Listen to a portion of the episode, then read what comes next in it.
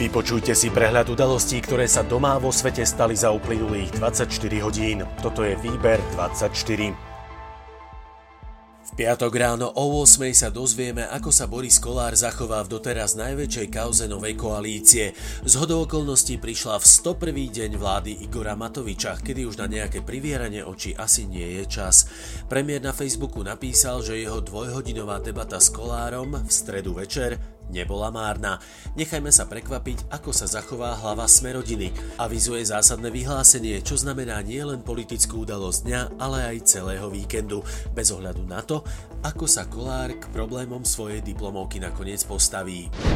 Štátna záverečná skúška Borisa Kolára vrátane obhajoby záverečnej práce prebehla v zmysle požiadaviek zákona, tvrdí Jozef Minďaš v stanovisku Stredoeurópskej vysokej školy v Skalici. Komisia zohľadnila všetky platné dokumenty vrátane kontroly originality. Práve Minďaš je ale akademik, ktorého Kolár citoval bez označenia a ktorý, ako školiteľ, nechal prácu prejsť. Pellegrini v septembri ponúkne funkciu podpredsedu parlamentu. V krátkom čase chce predstaviť aj svoju novú stranu. Po jej založení chce v septembri požiadať o vytvorenie vlastného poslaneckého klubu a sebavedomo vyhlasuje, že po preskupení smeráckých síl sa môže stať tým najväčším v opozícii.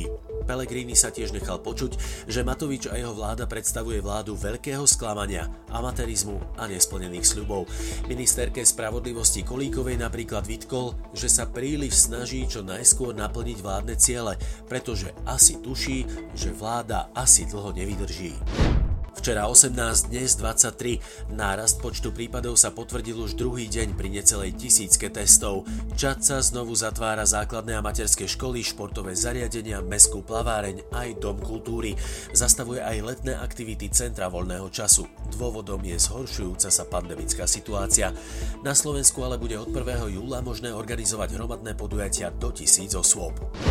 Skupina slovenských europoslancov požiadala o vystúpenie v našom parlamente. Chcú hovoriť o tom, ako využiť finančnú pomoc z Bruselu vo výške 8 miliard eur.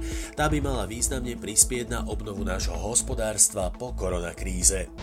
Hospodárenie mesta Bratislava spolu s finančnými operáciami dosiahlo za rok 2019 prebytok 23 miliónov eur. Aj tak si pre očakávané dosahy krízy zoberie nové úvery. Hlavné mesto očakáva dosahy pandémie na rozpočet vo výške 40 miliónov eur. Na diaľnici D1 v smere do Trnavy sa dnes vytvorili rozsiahle kolóny kvôli zásahu policie a finančnej správy. Kamionista počul vo svojom návese zvuky a hlasy, zastavil a privolal pomoc. Piati migranti neboli zranení a mali so sebou potraviny a vodu. Prípad prevzal Úrad boja proti nelegálnej migrácii. Okresná prokuratúra Banská Bystrica podala žalobu na krajskom súde vo veci výstavby letnej lyžiarskej haly na Donovaloch. Dôvodom je nesúlad všeobecne záväzného nariadenia obce s územným plánom, ktorý počíta s výstavbou haly. Poďme sa pozrieť do zahraničia.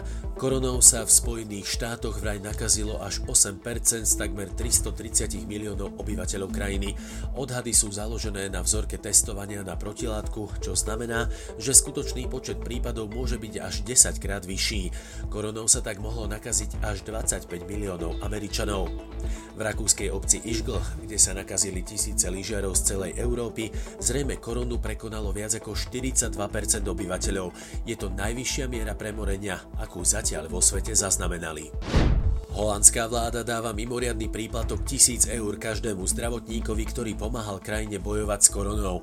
Táto suma je spôsob, akým parlament a vláda vyjadrujú vďaku pracovníkom, ako sú aj zdravotné sestry, upratovačky a ďalší pomocný personál v zdravotníctve.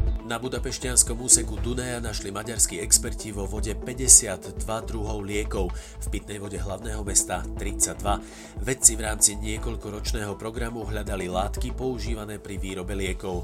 Ryby v Dunaji tak berú tabletky na vysoký krvný tlak, antikoncepciu či antidepresíva, čo sa im teda ani nemožno príliš čudovať. Na záver pohľad z okna. V piatok na celom území varovanie pred búrkami. Nad Bratislavou sa to začne o 4. ráno. O 9. by už ale problém mal postupovať ďalej na streda východ Slovenska.